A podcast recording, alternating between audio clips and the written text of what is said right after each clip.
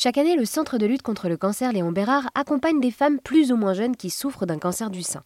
Pour Octobre Rose, le centre met en avant de nombreuses initiatives pour soutenir ces femmes et leur apporter toutes les informations nécessaires à leur parcours du combattant. Tous les sujets sont traités, même des sujets auxquels on pense peu, comme par exemple la grossesse et le cancer du sein. Est-il possible de tomber enceinte après un cancer? Quid de l'allaitement? Un cancer pendant une grossesse, est-ce compatible?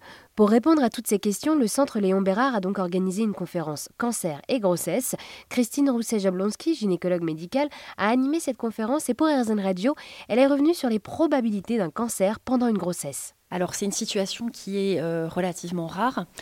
Ça, concerne un faible nombre de grossesses par an en France, mais euh, le cancer du sein étant le cancer le plus fréquent dans cette tranche d'âge, c'est des situations qu'on rencontre quand même euh, régulièrement, pour lesquelles il y a un observatoire national, enfin c'est un groupe national qui va systématiquement discuter de ces dossiers et nous on va toujours se référer en fait à ce groupe national. donc c'est des situations quand même entre guillemets rares qui nécessitent qu'il y ait une discussion nationale, mais euh, qu'on euh, rencontre quand même euh, régulièrement plusieurs fois par an ici. Et alors durant cette conférence, vous avez aussi abordé donc toute la préservation de cette fertilité. Que provoque un cancer du sein sur notre fertilité? Alors, plus que le cancer lui-même, c'est les traitements en fait qui vont impacter la fertilité. En fait, dans les ovaires, euh, les femmes ont un, stock d'ovules qui diminue avec l'âge, par un phénomène naturel. Et euh, c'est du fait de la diminution de ce stock que la fertilité est plus faible après un certain âge et que euh, après 38 ou 40 ans, les femmes peuvent avoir plus de difficultés à être enceintes.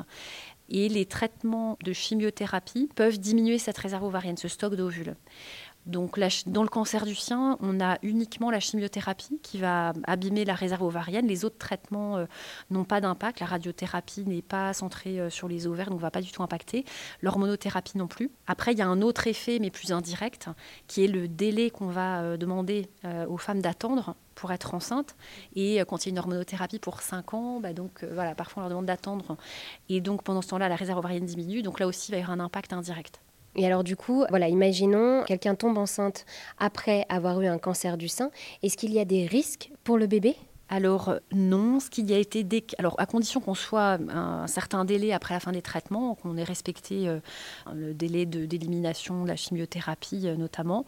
Alors il a été décrit chez les femmes qui ont reçu une chimiothérapie un risque de retard de croissance intra c'est-à-dire des enfants qui grandissaient un peu moins rapidement. Donc dans ce cas, sachant qu'il y a des échographies systématiques qui sont faites, donc ce problème est, systématiquement dépisté en fait dans le cadre d'une suite grossesse normale. Donc ça peut amener un suivi euh, plus régulier. Par contre, il n'a jamais été décrit de problème de malformation, de problème de fausse couche. Donc de ce côté-là, il n'y a pas d'impact. Il est aussi possible d'avoir un diagnostic du cancer du sein lorsque l'on est enceinte.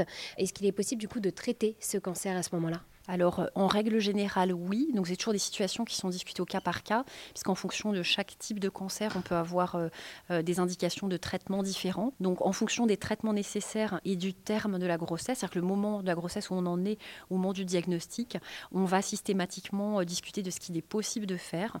Concrètement, il est possible d'opérer pendant la grossesse, il est possible de faire la plupart des chimiothérapies.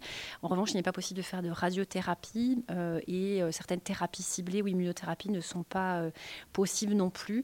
Donc euh, voilà, tout ça est discuté au cas par cas. Lors de cette conférence, l'association Généreuse présentait également des témoignages de femmes concernées par le cancer et la grossesse. Le reste de l'interview est donc à retrouver toute cette semaine à l'antenne d'Arzen Radio.